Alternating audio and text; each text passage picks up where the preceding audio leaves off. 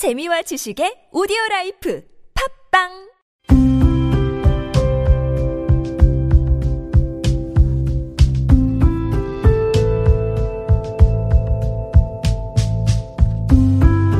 칼럼을 읽어드립니다.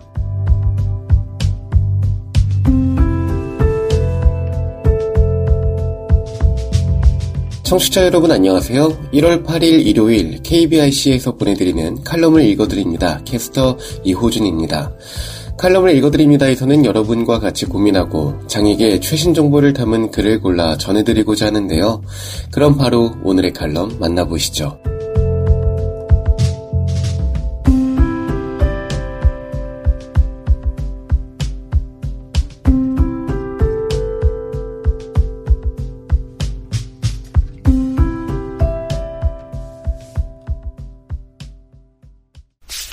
에이블뉴스 고요한 밤 교통사고 장애인은 더 안전하게 다녀야 할까?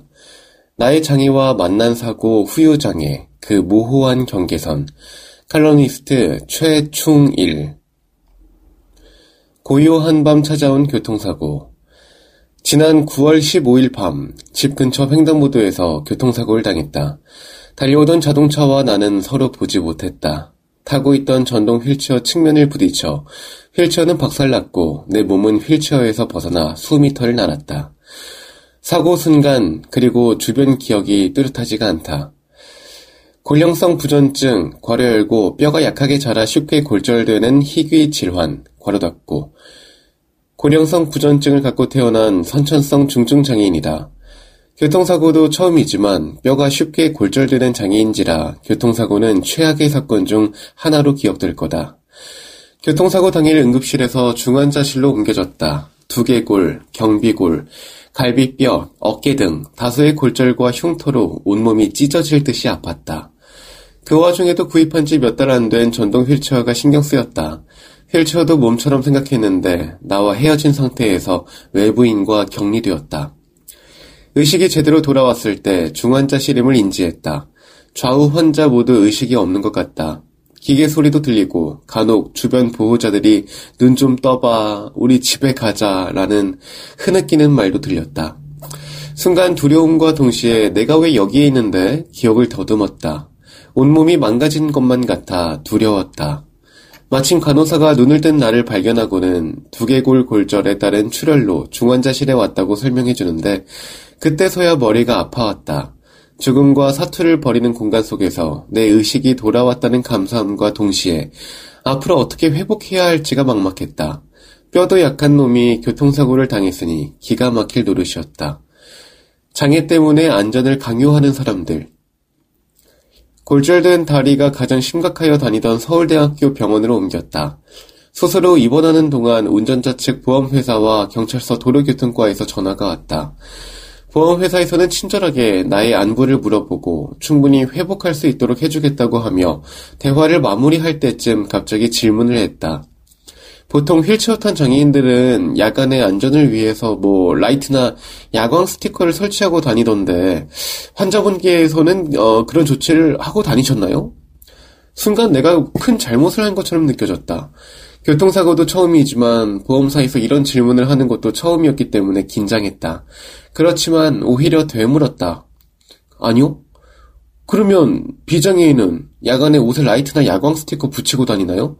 말씀이 좀 이해가 안 가서요. 보험사는 몇 초간 침묵 후, 아, 그건 아니지만, 아, 장애가 있으신지라 이 평소에 어떻게 다니셨는지 궁금해서 여쭤봤습니다. 오해하지 마시고요. 필요한 부분이 있으시면 이 번호로 다시 전화 주세요. 몸도 아프지만 기분이 상했다.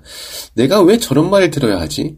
횡단보도에서 무단 횡단한 것도 아닌데 야간에 안전하게 다니지 않았다는 것은 무슨 의미일까? 평소 TV에서 보던 교통사고 상황에서 피해자와 가해자 간의 갈등이나 분쟁 등을 본 기억이 났지만 나는 뭔가 달랐다. 왜 장애가 있어서 안전을 더 강요하는 것일까? 난 그 심한 마음에 통화상으로 기록하지 못한 것이 못내 아쉬워 같은 질문을 다시 해당 보험사 직원에게 문자를 보냈는데 답장이 오지 않았다. 나의 장애와 사고 후유 장애. 12월 현재 난 갓가스로 두 번의 수술과 치료 후 퇴원했다. 그리고 합의를 위해 손해사정사와 상담하고 싶어 집으로 초대했다. 합의라는 절차와 관계, 뭔가 얽히고 싶지도 않고 피하고 싶었지만 아픈 몸과 앞으로 회복해야 할 몸을 위한 나의 노력이 필요했다. 무엇보다 회복할 때까지 휴직이 불가피했다. 진단서 적힌 질병 코드가 Q로 시작하시네요. 어, 이건 희귀 질환인 경우에 붙는데요.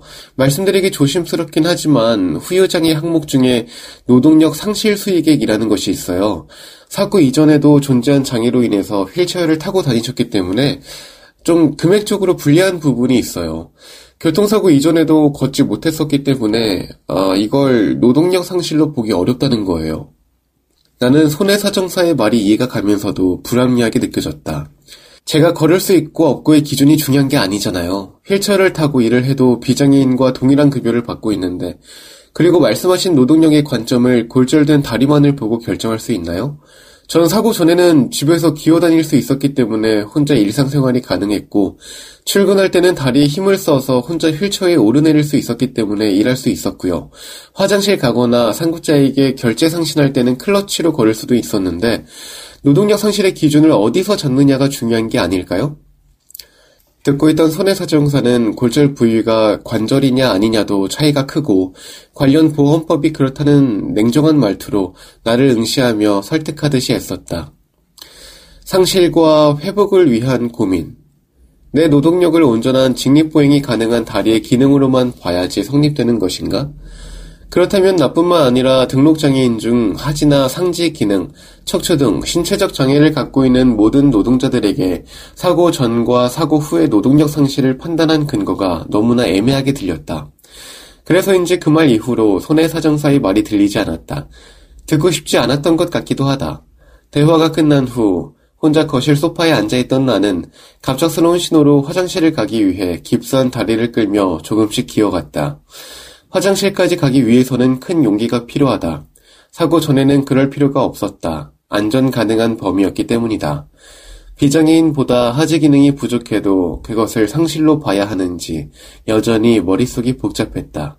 단지 합의금을 많이 받기 위해서가 아니었다. 내 노동력, 일상생활 능력을 비장애 중심 보험사 관점에서 이를 증명하는 것이 꽤나 무기력한 싸움처럼 느껴졌지만 쉽게 마무리하고 싶지 않았다. 나의 노동력은 교통사고 이전에도 존재했다는 것을 증명하고 싶었기 때문이다. 현재 나의 몸은 아프다. 이 아픔도 시간이 지나면 회복될 것이다. 중요한 것은 이번 교통사고가 기능의 상실이 아닌 일상의 상실로 인정받고 싶다. 2022년의 절반을 그렇게 원치 않게 채워버렸지만 2023년은 그 일상을 다시 회복하고 싶다. 하상 매거진, 기획 연재, 아이윌, 김성은 수필가 2023년이 밝았습니다. 독자님들 거창한 계획 하나씩 가슴에 품으셨나요? 언젠가 원고를 쓰면서 1월에게 발을 약속한다 라는 제목을 붙인 적이 있었습니다. 머리와 발의 거리가 남한과 북한만큼이나 먼 스스로에 대해 부끄러움을 무릅쓰고 발표한 글이었죠. 어, 매년 이맘때면 유독 발에 대해 생각하게 돼요.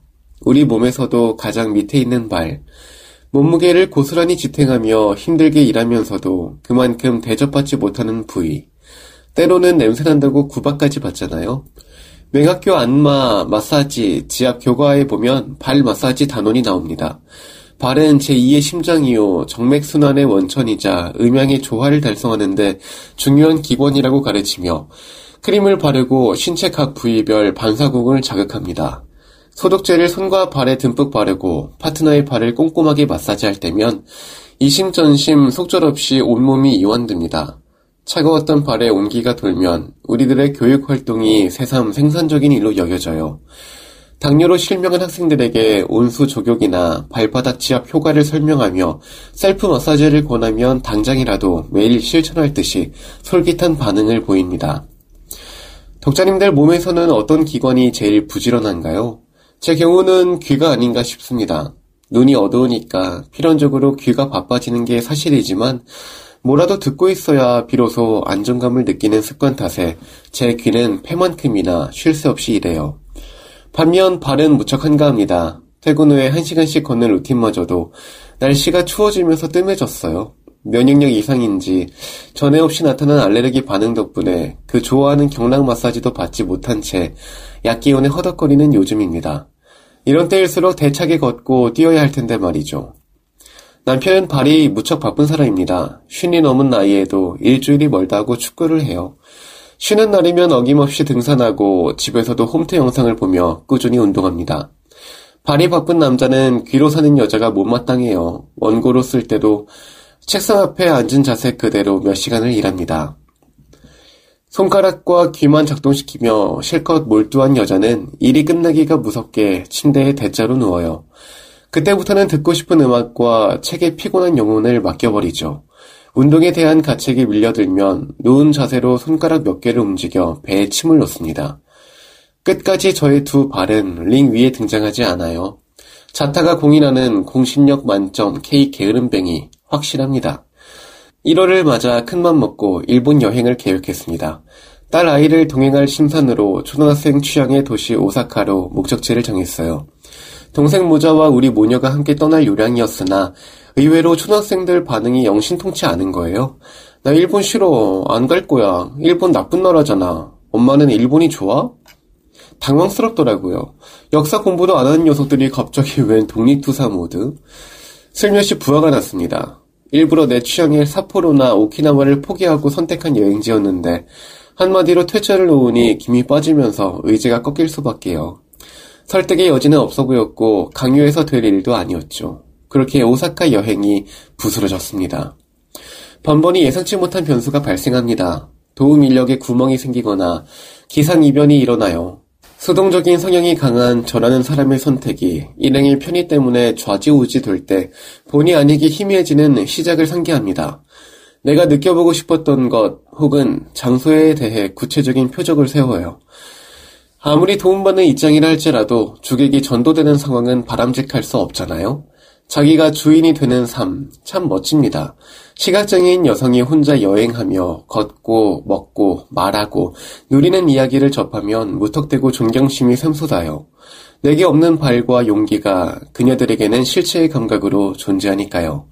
플랜 B면 어떻고 C면 어떻습니까? 내가 원하는 것을 정확히 알고 목적지를 향해 한 걸음씩 가까이 다가가는 것. 그렇게 어제보다 오늘 그 거리를 좁힐 수 있다면 그 자체로 우리는 희망일 수 있지 않을까요? 계획 세우고 좌절하기를 반복합니다. 실패라도 거듭하다 보면 나만의 회색 노하우가 쌓일지 모를 일이죠. 사람이 살아가는데 시험 성적표 이상으로 회복 탄력성, 문제 해결력이 중요하더라고요. 내가 서 있는 현재의 좌표를 정확히 인식하는 것, 목적지와의 위치 관계를 가감없이 인정하는 것에서 저는 중점을 두려고 합니다. 수필가로서 읽기와 쓰기를 보다 전문적으로 이해하고 싶어서 독서 지도자 1급 자격증을 취득했어요. 넉넉하게 낙방을 예측하면서도 신춘문예 원고를 접수했습니다. 그냥 향유하는 것만으로 축복인 그 무엇을 독자님들도 명확하게 알고 계셨으면 합니다. 알아야 가질 수 있을 테니까요. 자기를 타자화해보는 경험, 재밌지 않나요?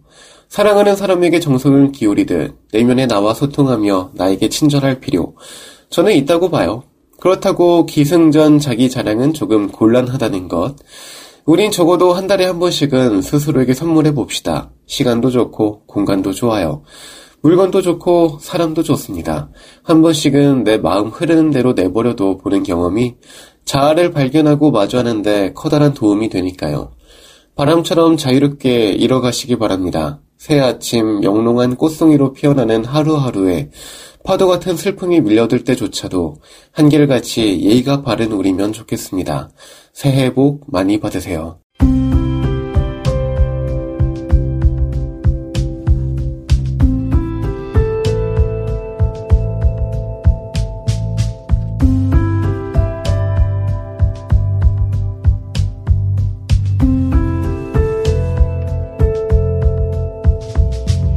1월 8일 일요일 칼럼을 읽어드립니다. 오늘 준비한 소식은 여기까지입니다. 지금까지 제작의 이창훈, 진행의 이호준이었습니다. 끝까지 청취해주셔서 고맙습니다.